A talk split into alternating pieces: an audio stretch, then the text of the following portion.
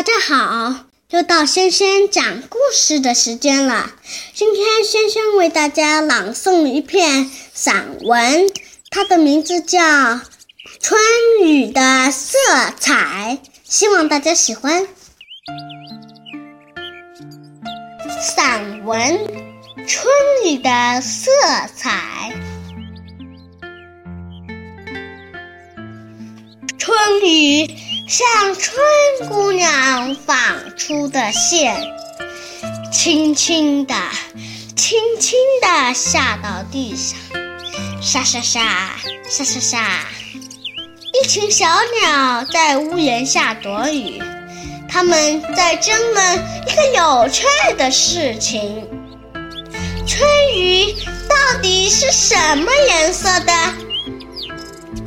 小白鸽说。春雨是无色的，你们伸手指指地瞧瞧吧。小燕子说：“不对，春雨是绿色的。你们瞧，它落在草地上，草地绿了；它落在柳树上，柳树也绿了。”麻雀说：“不对。”哦对，春雨是红色的。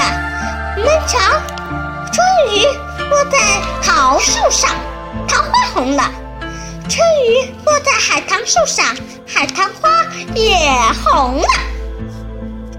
小黄莺说：“不对，不对，春雨是黄色的。